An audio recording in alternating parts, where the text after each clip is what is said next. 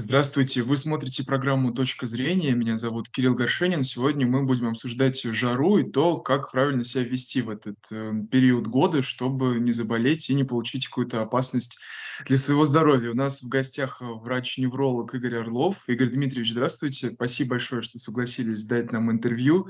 Э, сразу начну с, э, такого более общего вопроса. Какие температуры представляют наибольшую опасность для организма человеческого? А, на самом деле а, большую опасность представляет температура, но а, нужно здесь ориентироваться не на как бы, количество градусов, там, предположим, 30, 40, 50, а, например, сочетание, например, солнца и высокой, высокой температуры воздуха. Тогда, соответственно, уровень энергии, который получает человек, он значительно выше. Если, например, просто в в такой, то есть не солнечную погоду, то есть воздух просто прогревается там до, до высоких градусов. То есть если сочетание, например, солнца и высокой температуры воздуха, это одна ситуация. И другая ситуация, например, когда высокая температура, предположим, ну не такая уж и высокая, предположим, градусов 30, а, так сочетается с влажностью, с высокой. А, э, чем выше влажность, тем, соответственно, передача вот этой тепловой энергии на тело человека будет значительно э, больше. Вот. Поэтому, например, высокая температура, там, допустим, градусов 50, вот в том же там, Египте мы знаем, там, в Израиле, где сухой воздух, сухой климат, переносится значительно легче, чем, например, 30 градусов на Кубе, где стопроцентная влажность. Вот, поэтому здесь не так все однозначно, какие температуры критичные. То есть, э, и э, здесь еще нужно сказать о том, что есть э, индивидуальная э, реакция на температуру. То есть одни люди хорошо переносят тепло, другие э, как бы плохо переносят. Это зависит от индивидуальных особенностей. Ну, например, мы знаем, что женщины в определенном периоде, когда снижается уровень эстрогенов, испытывают приступы приливы жара, потливости и так далее. То есть вот для них, например, э, вот высокие температуры, они, как правило, переносят значительно хуже, чем, э, предположим, там, мужчины там, в, том, в том же возрасте. Угу. Вот а, таким вот образом, помимо... поэтому здесь не все так однозначно. Нельзя сказать, что температура там выше 30 градусов. То есть она для нас, опять же, это зависит от средней температуры. Если, допустим, человек живет в климате, где постоянно высокая температура, то есть он к ней адаптируется и переносит ее значительно легче, чем, например, а, вот эти вот скачки. Да? Вот как вот у нас сейчас произошло, что а, в принципе, то есть мы привыкли к достаточно там, прохладному климату, то есть мы привыкли к лету с температурами там, 20, э, там, 25 градусов, то есть для нас температура 30 там, и выше э, воспринимается значительно тяжелее, чем э, там, температура 25. То есть зависит еще от того, что, какой уровень средних температур. Вот, да, Игорь Дмитриевич, да, вы, вы уже частично вот, этот вопрос ответили. Да, три фактора, ага. вот таких, на которых нужно, в общем-то, обратить внимание. Да, вот хотел узнать, э, а какие еще есть наиболее уязвимые группы вот в этот период года? Помимо женщин, вы уже говорили, в возрасте? Ну, к высоким телам, ну, прежде всего, дети, особенно маленькие дети, новорожденные дети, а, они перегреваются очень быстро. Вот, потом а, родители их а, кутают там в пилетки, у них очень быстро наступает перегрев тела. Поэтому нужно особенно, особенно внимание обратить вот высокую температуру, то есть маленьким детям. А, маленьким, ну и э, э, старшим, то есть следить за их одеждой, следить за их состоянием очень быстро. То есть детский организм отличается от взрослого тем, что очень быстро реагирует на любые изменения окружающей среды. То есть нужно там буквально какие-то секунды и все, и тут же мы сталкиваемся с тем, что там ребенок получает, например, тепловой удар или там солнечный удар.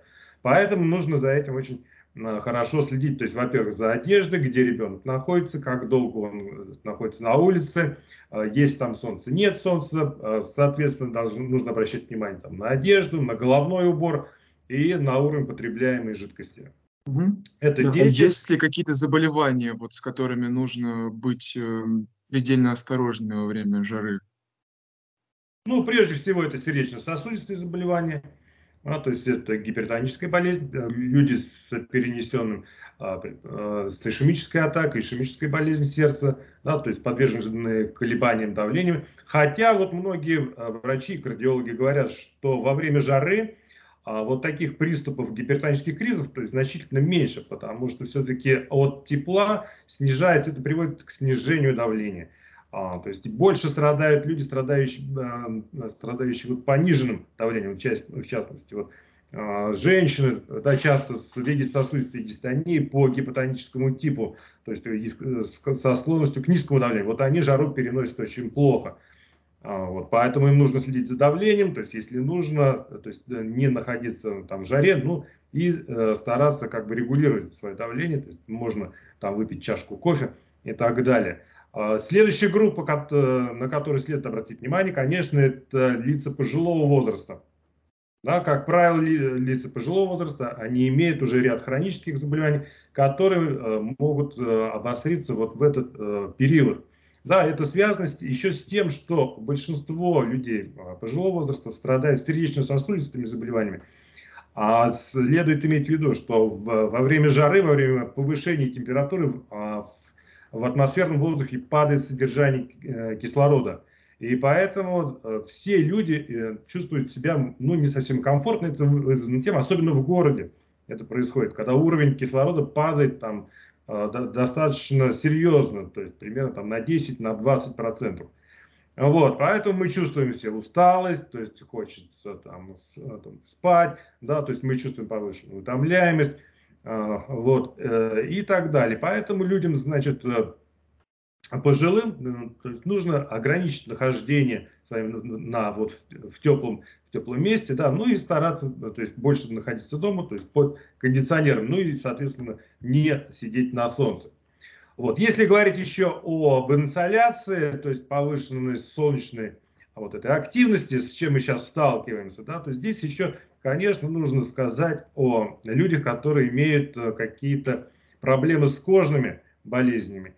Да, то есть нужно обратить внимание, то есть если, не дай бог, на коже имеются там, пигментные пятна, а, папилломы, какие-то родинки, какие-то новообразования, то, конечно, они должны быть закрыты, то есть ни в коем случае не подвергать их излишнему вот этому солнечному излучению, поэтому, поэтому это, это а, крайне опасно.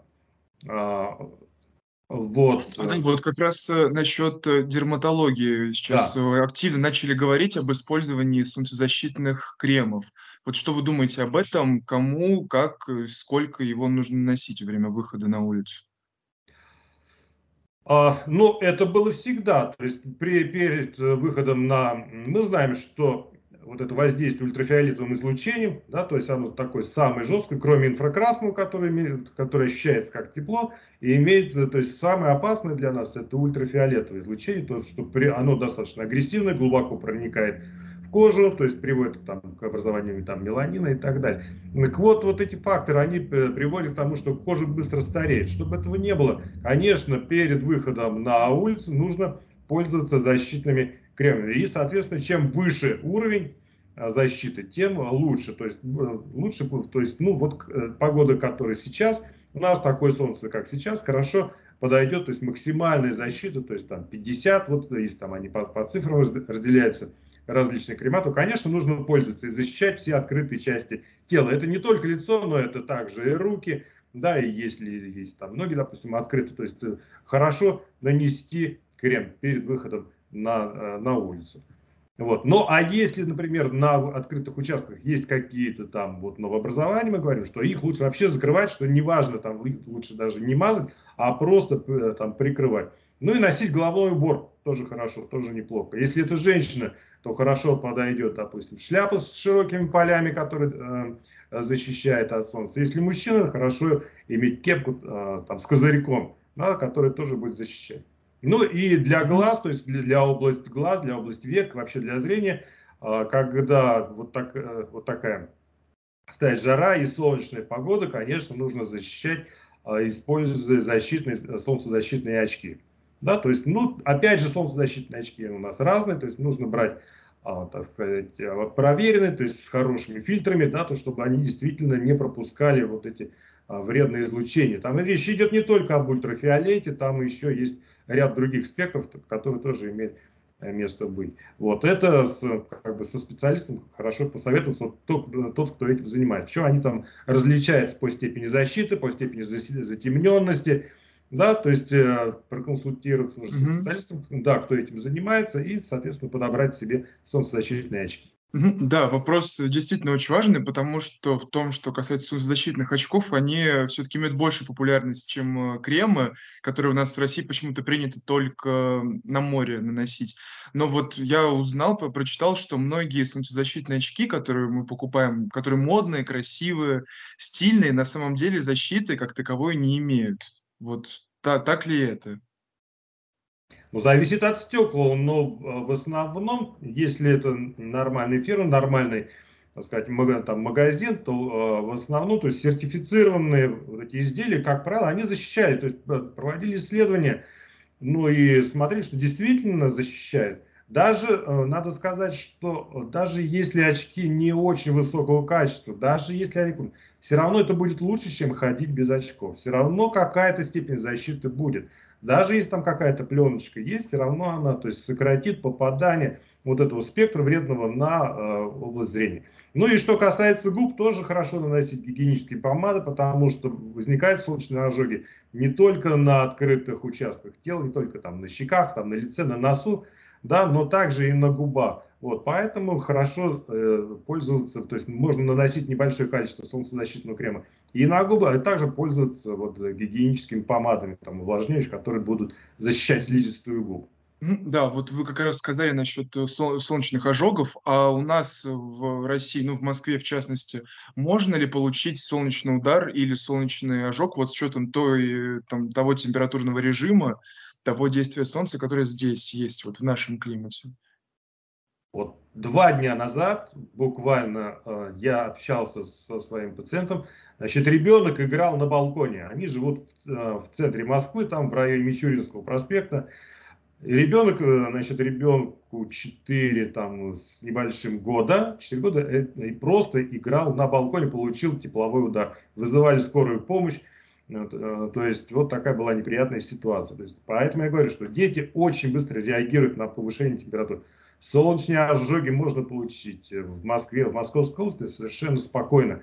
Да, при таком солнце, которое сейчас, особенно если, допустим, а, находиться а, без, без одежды там, в районе, в районе там, 11-12 там, часов, когда самый высокий, высокий пик инсоляции, да, высокий эм, уровень вот этого солнечного излучения, то есть совершенно спокойно можно получить достаточно серьезные а, солнечные ожоги, но и потом то есть, иметь, иметь проблемы.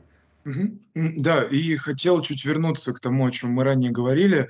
А есть ли какие-то рекомендации относительно выбора одежды, вот в том, что касается материалов, может быть, или конкретных предметов одежды? Нужно давать предпочтение одежде закрытого типа или более открытого, там, шорты, майки? Или лучше, наоборот, закрывать свою кожу от э, ультрафиолетового излучения? Ну, значит, пойдем сверху вниз, да, то есть, что касается одежды. Начинаем с головы, то есть, нужно обязательно носить головной убор, если, значит, жарко, если вы хотите там долго ходить на солнце, находиться на солнце, то есть вы должны защитить, э, защитить голову.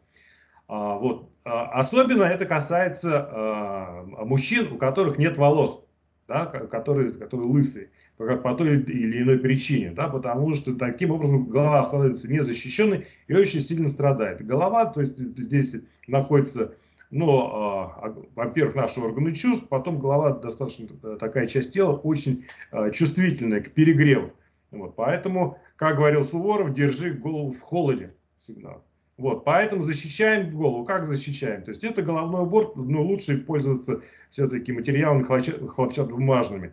Да, потом нужно иметь э, в виду, то есть нужно выбирать цвет. Цвет одежды и цвет головного убора. Значит, он должен быть светлый. Мы должны знать, что если, допустим, ткань темная, она притягивает тепло, так? то есть она способствует перегреванию. Если а, ткань светлая, то есть она, соответственно, отражает большинство спектра солнечного света, и таким образом нагрев происходит в меньшей степени. Вот. Дальше, а, значит, обязательно нельзя ходить э, то есть раздетым. Все-таки нужно, нужно защитить тело но какой-то э, какой-то одежды. Да? То есть, ну, если это мужчина, то это майки, э, вот, э, значит, ну, майки с длинным рукавом нежелательно, потому что все-таки будет, будет перегревание, все-таки да, идет и потоотделение, а, вот, и происходит там перегрев тела, то есть, ну, майки обычные, там, с коротким рукавом, но а, нужно отдавать предпочтение все-таки майкам светлым, да, и хлопчатобумажным из натуральных тканей, которые будут впитывать пот. Дальше, значит, э, у женщины это лучше брать э, от платья, да, которые э, свободны, опять же, из натуральных тканей и светлых тонов. Светлых тонов вот. Есть, что касается обуви, обувь, обувь должна быть удобна, то есть ни в коем случае нельзя ходить а босиком, на, на босс ногу одевать обувь. Это почему? Потому что когда жара, то есть ноги, как правило, потеют, вот, и, э, то есть, ну, можно натереть, натереть обувь, ну, потом это не совсем гигиенично. То есть нужно все-таки одевать ну, носки либо подследники, опять же, желательно пользоваться э, из натуральных тканей, опять же, там, как, какого-то спортивного типа, либо там, там хлопчатобумажного, то, что впитывает пот, э, пот. И здесь нужно еще обратить внимание на то, что одежду все-таки нужно, раз вы походили в ней, то есть, как правило, вспотели, все-таки ее нужно, нужно стирать. Обязательно, то есть два дня в одной и той же одежде лучше не ходить, то есть нужно обязательно ее менять, потому что, соответственно, когда человек находится ну, на улице в жаркую погоду, то есть усиливается процесс потоотделения да, соответственно, там, одежда впитывает, потом там заводятся бактерии при такой теплой погоде, поэтому, конечно, обязательно нужно ее стирать. Вот, то есть больше двух дней не, э, там не ходить. Ну и, соответственно, нужно помнить о питьевом режиме. Да, то есть, когда теплая погода, мы знаем, то есть самый лучший способ избежать перегревания – это пяти, усиленный питьевой режим не, э, не, не следует брать воду э, сильно охлажденную, вот, то есть воду со, со льдом, достаточно воды комнатной температуры, там, чтобы она была там 18-20 градусов, вот, и пить э, то есть, около 2 литров, 2-2,5 литра в день, то есть желательно выпивать. Угу, да, а по поводу выбора воды есть еще какие-то рекомендации, может быть? Да, воду нужно брать обычную, а, питьевую, то есть если мы берем бутилированную воду, то есть нужно считать, нежелательно брать минеральную воду, то есть нужно брать обычную столовую питьевую воду. Почему минеральную? Потому что в минеральной воде содержится повышенное содержание соли, а оно может приводить к отекам и наоборот к задержке жидкости. Что, а в жару обычно, то есть все-таки мы знаем, что в жару а, организм отекает, то есть идет тенденция к задержке жидкости. Ну вот, то есть лишняя задержка нам не нужна, поэтому нужно между, если выбирать там э, минеральную, то есть нужно брать обычную столовую. Во-первых, не, нежелательно использовать газированные напитки и какие-то сладкие. Да? То есть если это а, вода, то есть она не должна быть а, газированной. Ну и, соответственно, нежелательно употреблять а, вот эти вот а, там воды, например, там ароматизированные, либо там с какими-то добавками, со вкусами, вот, и сладкую, э, слад, сладкую воду, и там соки, то есть пить нежелательно. То есть предпочтение нужно давать обычной чистой воде. А вот в том, что касается диеты, есть ли какие-то рекомендации в этом отношении?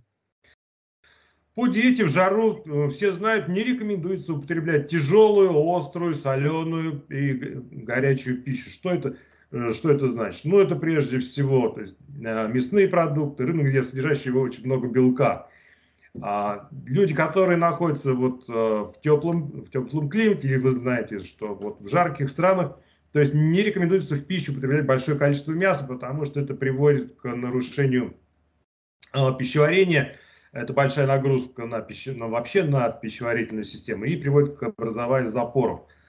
А, вот, потому что происходит обезвоживание, организм потеет, а, жидкость выходит. Если пища будет э, тяжелой, то есть ей будет достаточно трудно проходить через кишечник. Поэтому предпочтение нужно отдавать растительной пище, то есть как можно а, больше то есть, потреблять зелени, которая содержит клетчатку. Охлаждающими свойствами обладают также все фрукты.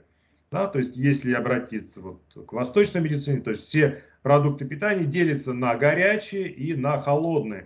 Так вот, горячие продукты – это все специи, да, которые приводят к повышению температуры, они приводят к усилению внутреннего так называемого огня. Вот, и есть продукты, которые а, обладают охлаждающими свойствами. Поэтому мы должны обратить внимание вот на продукты с охлаждающими свойствами. Какие? Ну, прежде всего, это все, это все овощи сырые, да, это, это зелень, как мы уже сказали, это все фрукты и, кроме того, молочные продукты. То есть в жару хорошо употреблять молочные продукты, это, это как это кефир, например, это мороженое, да, в жару а, да, очень хорошо справляется, то есть с перегревом тела. Вот. И, да, вот... Э, да-да. Да, не могу не спросить про использование вентиляторов и кондиционеров, потому что многие заболевают из-за этого, или не из-за этого резкого перепада контраста э, температур. Люди приходят с жары, мокрые, потные, и вот оказываются в очень холодной а, температуре. Вот как правильно пользоваться этими устройствами, чтобы не причинять себе вред? Но, во-первых, нужно отрегулировать кондиционер. Во-первых, он должен быть чистый, то есть нужно следить за состоянием фильтров, да, потому что с кондиционерами, когда вот они висят там а, десятилетиями, да, то есть они также на там фильтрах накапливаются пыль, и они являются разносчиком микробов. Вот. И потом, когда их включают, то есть даже э, заболевание может произойти не из-за того, что не из-за резкого там смены температуры, а из-за того, что вы просто включили, да, и он выбросил там очередную порцию вот этих там бактерий, там плесени, там грибов и всего остального, то, что в нем накопилось. Во-первых, то есть он, он должен быть чистый. Это, это первое. Потом нужно отрегулировать режим работы кондиционера. То есть, естественно, если вы сразу приходите, то есть не надо ставить на максимальное там охлаждение его, то есть э, нужно отрегулировать температуру. Это первое. Потом нужно следить за, э, то есть за, куда вы направляете струю воздуха. То есть сейчас, сейчас все вот эти кондиционеры, они достаточно такие продвинутые, имеют массу всяких там режимов. Вот, то есть нужно отрегулировать струю воздуха таким образом, чтобы э, э, струя шла вверх, а не вниз, то есть не, не, не на человека. То есть когда эта струя идет вверх, тогда происходит нормальная конвекция, то есть перераспределение вот этого теплого и холодного воздуха.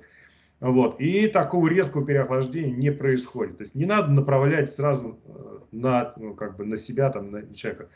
Вот. И то же самое касается вентиляторов. То есть вентиляторы, то есть они вот этот вот направление воздуха, то есть не обязательно вот сидеть перед ним или, допустим, когда человек спит, да, чтобы вентилятор прям дул на нас. То есть его можно поставить куда-то там в сторонку, он будет свою Э, работу совершать. То есть он будет активизировать эти воздушные потоки, то есть он будет охлаждать, но не надо, чтобы сидеть прямо вот под, э, под струей вентилятора там, либо кондиционера. Это как бы основное. То есть если э, вы отрегулируете вот эти вот воздушные потоки, то есть ничего страшного, то есть резкого переохлаждения не произойдет. Угу. Игорь Ильич, в заключение хотел бы еще больше уточнить про детей. Вот мы об этом уже говорили, что это одна из самых уязвимых групп э, во время жары. А есть ли какие-то особые рекомендации по тому, как э, нужно следить за детьми вот в этот период времени? Или все то же, что и касается взрослых? А, нужно следить в каком плане? Во-первых, нужно следить за одеждой. Значит, в чем ребенок ходит. Так, вы должны смотреть, вспотел он, не вспотел. Если ребенок вспотел, это значит, что он перегрелся. То есть ему нужно там поменять одежду или дать ему попить или что-то еще. Но смотрите, если, э, допустим, очень высокая температура, там, предположим, 30 градусов, да, э, светит яркое солнце, не надо, чтобы ребенок долго находился на улице.